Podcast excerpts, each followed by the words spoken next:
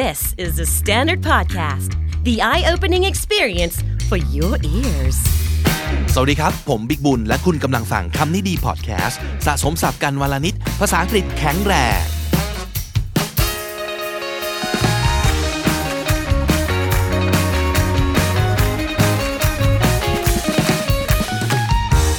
คุณผู้ฟังครับ วันนี้อยากแนะนำพอดแคสต์หนึ่งรายการนะครับ ชื่อว่า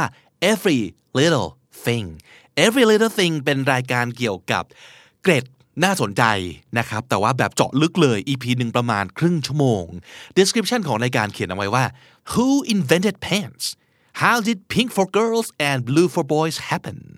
What do dogs say when they bark ใครเป็นคนคิดค้นกางเกง ไอที่บอกว่าสีชมพูเป็นเด็กผู้หญิง สีน้ำเงินหรือสีฟ้าเป็นเด็กผู้ชายเนี่ย มันเกิดขึ้นมาได้ยังไง การเห่าของหมามันกำลังอยากจะบอกอะไรกับเรา เหล่านี้เป็นคำถามที่เขาได้รับมาจากคุณผู้ฟังนะครับ ก็เป็นรายการที่ตอบคำถามจากคุณผู้ฟังนั่นเอง ซึ่งก็มาจากความขี้สงสัยของทุกคน ต่อให้มันเป็นความขี้สงสัยที่มันพิลึกพิลั่นแค่ไหนก็ตามนะครับ มันคือ Radio No Problem สมัย 20-30 ปีที่แล้วนั่นเอง ไม่รู้เกิดกันทันไหมนะครับ สนุกดีนะ เออ EP ล่าสุดที่ผมได้ฟังนะครับ เป็นตอนที่ชื่อว่า America's Next Top Word ไม่ใช่ next top model นะครับ next top word หนึ่งคำสุดยอดคำต่อไปของอเมริกาคือคำว่าอะไร เขาให้คนฟังโทรเข้ามาครับ แล้วก็ฝากข้อความเกี่ยวกับคำสำนวนสแลงที่เขาชอบที่สุด แต่ไม่ใช่คำฮิต ไม่ใช่คำที่เป็นกระแสนะครับ อารมณ์ประมาณเป็นคำที่อยู่ใน Urban Dictionary แต่ไม่ได้อยู่ใน Dictionary อะ เออและประเด็นคือเขาต้องการจะหาหนึ่งคำที่โดดเด่นที่สุด เพื่อที่จะทำแคมเปญครับ ผลักดันให้คำคำเนี้ยเข้าไปอยู่ใน Dictionary ให้ได้ เจ๋งดีอะเออสนุกมากเลยนะครับ แล้วปรากฏคนก็แบบคอมเมนต์ฝากข้อความเยอะมากอะแต่ละคำก็แบบโอ้มีแต่เพี้ยนเพียนพิสดารแต่เป็นคำที่แบบเออเจ๋งดีเนอะมันน่าจะมีคำที่เอาไว้เรียกอะไรอย่างนี้มาตั้งนานแล้ว แต่มันไม่เคยมี ถ้าเกิดคุณรู้จักเว็บ Urban Dictionary คุณจะเข้าใจดีว่าผมหมายถึงยังไงนะครับ คือเป็นศัพท์ที่พวกเราคิดกันขึ้นมาเองเพื่อเพื่ออธิบายอะไรบางอย่าง เพื่อเรียกคนบางประเภท ซึ่งมันไม่เคยมีศัพท์บัญญัติไว้อะเราก็เลยต้องคิดคำของเราขึ้นมาเอง แต่ประเด็นคืออย่างนี้ครับ หลายคำที่เราเห็นใน Dictionary ปัจจุบันเนี่ยผมหมายถึงดิกแบบ Oxford Cambridge Merriam-Webster อะไรอย่างนี้เลยนะฮะคือเป็น Dictionary แบบจริงจังอะหลายคำในนั้นก็เคยเป็นคำแสลง เคยเป็นคำที่ใช้กันในกลุ่มเล็กๆมาก่อน และเป็นคำที่คนส่วนใหญ่ไม่รู้จักมาก่อน แต่พอคำมันฮิตมัน catch on catch on ก็คือว่าเฮ้ยพอมันมันโดนน่ะมันติดหู แล้วก็เริ่มติดปากคนแบบเอ้ยคำนี้เข้าท่าดีว่ะเอาไปใช้บ้าง เมื่อนั้นแหละฮะคำมันจะเริ่มค่อยๆ เรียกว่า mass ขึ้นเรื่อยๆ ก็คือใช้กันในวงกว้างมากขึ้นเรื่อยๆ และในที่สุดอยู่มาวันหนึ่ง Dictionary ก็มาเอาคำนี้ไปบัญญัติไว้อย่างจริงจัง เพราะจริงๆ นั่นคือมาตรฐานของ Dictionary เลยนะครับ เขาจะบัญญัติศัพท์ที่ถูกใช้ในวงกว้าง และใช้กันอย่างจริงจังอะ เออเพราะฉะนั้นหลายคำเราจะรู้สึกว่าคำหนึ่งก็มีในดิกหรือวะแต่นั่นคือพอยของเขาเลยครับ เขาไม่ตัดสินว่าคำคำนี้เนี่ย มันจะเป็นคำที่เท่หรือไม่เท่ ฟังดูตลกหรือไม่ตลก ฟังดูเหยหรือไม่เหยไม่ ในฐานะนักภาษาศาสตร์ หรือในฐานะของ Dictionary เขาจะไม่มองคำด้วยการตัดสินแบบนั้นเลย แต่เขาจะดูว่าคำคำนี้มันตอบโจทย์คนในสังคมมากน้อยแค่ไหน เมื่อมีคำนี้ขึ้นมา มันทำให้คนสื่อสารได้ดีขึ้นหรือเปล่า ผมเลยคิดว่าเอพิโซดนี้ของ Every Little Thing ไม่ใช่ episode สิคือแคมเปญนี้ของเขาเนี่ยมันน่าสนใจตรงที่ว่ามาดูกันว่าเราจะสามารถทำให้คำคำหนึ่งที่ถูกใช้ในวงที่ไม่กว้าง กลายเป็นศัพท์แบบ mainstream ใน Dictionary ได้จริง ๆ หรือเปล่า ใน episode นี้เขาเชิญ คนที่เป็น editor คือเป็นบรรณาธิการของ Dictionary Merriam-Webster มาคุย แล้วก็ให้วิเคราะห์ไปครับว่า แต่ละคำที่ถูกส่งเข้ามาเนี่ยมีความเป็นไปได้มากแค่ไหน ที่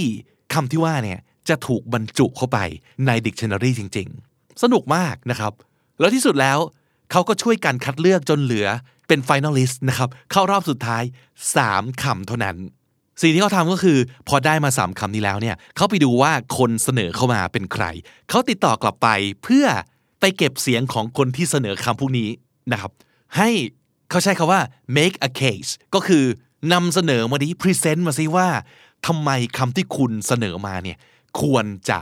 ถูกบรรจุใน dictionary สามคำที่ว่านี้ก็คือคำที่เราจะเอามาฝากกันในวันนี้ครับคำแรกคือคำว่า nibbling n i b l i n g nibbling คำนี้นะครับ มาจากคำว่า sibling sibling แปลว่า พี่หรือน้อง แทนที่เราจะบอกว่า brother หรือ sister ใช่ไหมครับ เช่น I've got two brothers and three sisters เราก็อาจจะบอกเลยว่า I've got five siblings มันเป็นเขาเรียกว่าเป็น collective noun ก็คือเป็นคำที่ใช้เรียกอะไรที่มันเป็นหมวดหมู่ทั้งหมดเลยอะคนที่เสนอคำนี้มาเนี่ยเขาบอกว่ามันจะมี เพนพอยต์อยู่อย่างหนึ่งนะครับ เวลาที่จะต้องอธิบายว่าเขามีหลานชายกี่คนหลานสาวกี่คน เขาต้องพูดแยกว่าคือมี nephews แล้วก็มี nieces nephew กับ niece ก็คือหลานชายหลานสาวใช่ไหมครับ เขาบอกว่ามันน่าจะมีคำสักคำหนึ่งนะที่แปลว่าหลานจบ ไม่ต้องแยกว่าหลานชายหรือหลานสาว มีไหมคำนี้ พอไม่มีเขาก็เลยคิดขึ้นมาก็คือ ในเมื่อ sibling มันแปลว่าพี่น้อง เพราะฉะนั้น nibbling ก็หมายถึงหลานเลยแล้วกันจบนะครับ a collective noun for nieces and nephews นั่นคือความหมายของ nibbling ผู้เข้าประกวดคำแรกนะครับคำที่สองคำนี้ก็น่าสนใจ pregret pregret สะกดว่า p r e g r e t เห็นก็พอจะนึกออกแล้วว่ามันมาจากคำว่า regret แน่นอน เสียใจ เสียใจกับสิ่งที่ทำไปแล้วส่วนใหญ่นะครับ หรือว่าเสียดายอย่างสุดซึ้งกับสิ่งที่ไม่ได้ทำลงไป แต่คำว่า pre เป็น prefix ที่แปลว่า ก่อน ถูกไหมครับ เพราะฉะนั้น regret แปลว่า the feeling of regretting something you're about to do anyway ก็คือเป็นความรู้สึก เสียใจในอะไรบางอย่างที่คุณยังไม่ได้ทำเลย แต่คุณก็รู้อยู่แล้วว่า ถ้าทำลงไป ฉันต้องเสียใจแน่ๆ แต่ที่สุดแล้วทำไหมทำเช่น จะไปปาร์ตี้กับเพื่อน แล้วเห็นเลยว่า เดี๋ยวคืนนี้กูเมาหัวรานน้ำแน่นอน พรุ่งนี้ตื่นมาต้องแฮงแน่นอน ต้องไปเรียนไม่ทันแน่นอน ต้องโดนด่าแน่นอน แค่คิดก็รู้สึก regret แล้ว ทั้งๆทที่ยังไม่ได้เกิดขึ้นเลยนะ แต่ถามว่าที่สุดแล้วทำไหมทำทำอยู่ดีนะครับ นั่นคือ regret เคยไหมผมเชื่อว่าทุกคนต้องมีนะครับ พิซซ่าถาดนี้มันช่างสวยงามเหลือเกิน หอมหวน อวบยุ่น น่ากินสุดๆ แต่ regret ไปแล้วว่าถ้ากิน ต้องไปวิ่งอีกกี่กิโลกี่ชั่วโมงวันนี้มันถึงจะเบิร์นหมด มันต้องรู้สึกแน่นพุง มันต้องรู้สึกเกลียดตัวเอง regret แล้วยังไม่ได้เริ่มกินเลยก็ regret แล้ว แต่ถามว่าจะกินไหมเดี๋ยวก็กินนะครับ เออคำนี้มีประโยชน์นะ ส่วนตัวชอบคำนี้มากเลยอะนั่นคือผู้เข้าประกวดคำที่สองนะครับ ผู้เข้าประกวดคำที่สามคือคำว่า distracted ทั้งสามคำเป็นคำประเภทแบบคำสมาร์ทสนธิหมดเลยนะ คือได้มาจากสองคำรวมร่างเข้าด้วยกัน distracted มาจากคาว่า piss แน่นอน p i s s แล้วก็ distracted distracted ก็คือเสียสมาธิ ถูกดึงความสนใจไปจากอะไรสักอย่างที่เรากำลังทำอยู่นะครับคาว่า piss แปลว่า ฉี่มันคือ p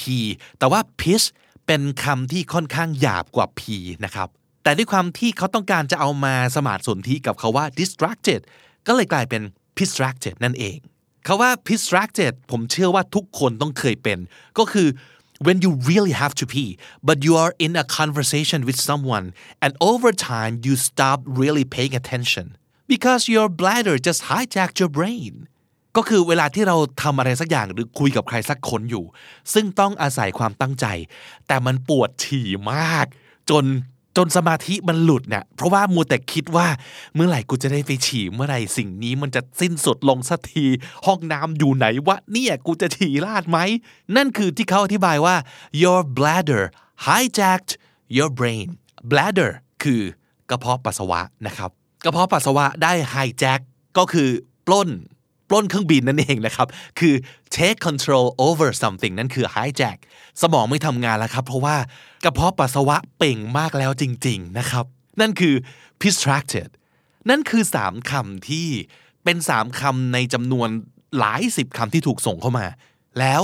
รายการ every little thing ร่วมกับอดีตบรรณาธิการ Dictionary Merriam-Webster ช่วยกันคัดเลือกมา เพื่อหาว่าคำไหนจะเป็นสุดยอดคำต่อไปของอเมริกานะครับ เหมือน America's Next Top Model เลยนะครับ แต่ว่าเป็น America's Next Top Word แล้วเขาทำยังไงต่อรู้ไหมครับเขาให้คนฟังที่ฟังเอพิโซดนี้ช่วยกันโหวตต่อโดยการเอา 3คำนี้ไปแปะไว้ใน IG ของรายการเขานะครับ ซึ่งคือ ELT Show เขียนติดการตัวเล็กทั้งหมดนะครับ แล้วแยกเป็นคำละโพสเลยครับ โพสหนึ่งคือคำว่า distracted อีกโพสหนึ่งคือ regret และอีกโพสหนึ่งคือ nibbling แล้วให้โหวตโดยการกดไลค์ ชอบคำไหน ไลค์คำนั้นนะครับ และคำไหนชนะ เขาก็จะสร้างแคมเปญผลักดันให้คำนี้ที่ชนะนี้เข้าไปอยู่ใน dictionary ให้ได้ น่าสนใจมาก ผมอยากรู้มากเลยว่า เขาจะทำยังไงต่อไปนะครับ ลองไปโหวตดูก็ได้นะ ผมก็ไปโหวตมาแล้วเหมือนกัน ไม่บอกว่าโหวตคำไหนนะครับ แต่ก่อนจะไปโหวตลองเดาดูก่อนไหมว่า 3คำนี้คำไหนน่าจะมีคะแนนนำในเวลานี้นะครับ ตอนนี้เป็นต้นเดือนกุมภาพันธ์ปี 2020 เขายังโหวตกันอยู่นะครับ ถ้าคุณได้ฟังเอพิโซดนี้ในเวลาต่อมาที่อาจจะผ่านมานานมากแล้วนะครับ การแข่งขันนี้น่าจะสิ้นสุดลงแล้ว ซึ่งกำลังว่าน่าจะมีคำหนึ่งใน 3คำนี้กลายเป็นคำที่อยู่ใน dictionary เรียบร้อยแล้ว หรือดีไม่ดีทั้ง 3คำก็อาจจะถูกบรรจุอยู่ใน dictionary เรียบร้อยแล้ว อันนี้ก็ไม่แน่ใจเหมือนกัน แต่ผมว่าการที่คำมันจะเข้าไปอยู่ใน dictionary หรือเปล่า ไม่ได้เป็นสิ่งที่สำคัญเท่ากับคำคำไหนก็ตาม มันตอบโจทย์คุณไหมนึกออกไหมครับ เช่น มีสถานการณ์ไหนหรือเปล่าที่คุณรู้สึกว่าอ๋อการมานั่งเรียกหลานชายหลานสาววุ่นวายว่า ต้องการคาว่าหลานคำเดียวเลย หรือว่าอยากจะสื่อสารออกไปจังเลยว่ามันมีอะไรบางอย่างที่ยังไม่ทันได้ทำก็รู้สึกแย่แล้ว หรือ น่าจะมีความรู้สึกที่สามารถอธิบายได้ถึงการที่เราปวดฉี่มาก จนเสียสมาธิในการทำอะไรสักอย่าง นั่นแหละครับ ถ้าคำไหนสักคำมันตอบโจทย์ในชีวิตของคุณ นั่นก็เป็นคำที่ดีสำหรับคุณได้แล้ว โดยที่มันอาจจะยังไม่ถูกบรรจุใน Dictionary เล่มไหนเลยด้วยซ้ำไป ย้ำสับสำนวนน่าสนใจในวันนี้อีกครั้งหนึ่งนะครับ ปัจจุบันอยู่แต่ใน Urban Dic นะครับ แต่ว่าอย่างที่บอกไม่แน่อาจจะถูกบรรจุแล้วก็ได้นะครับ คำแรก nibbling nibbling หมายถึงหลานเฉยๆ โดยไม่แยกเป็นหลานชาย หรือหลานสาวก็เป็นคำที่รวบ nephew กับ niece เข้าด้วยกันนั่นเองนะครับ nibbling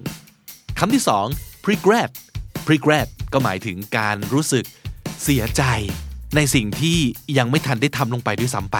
เป็นได้ทั้ง verb แล้วก็เป็นได้ทั้ง noun นะครับ และคำสุดท้าย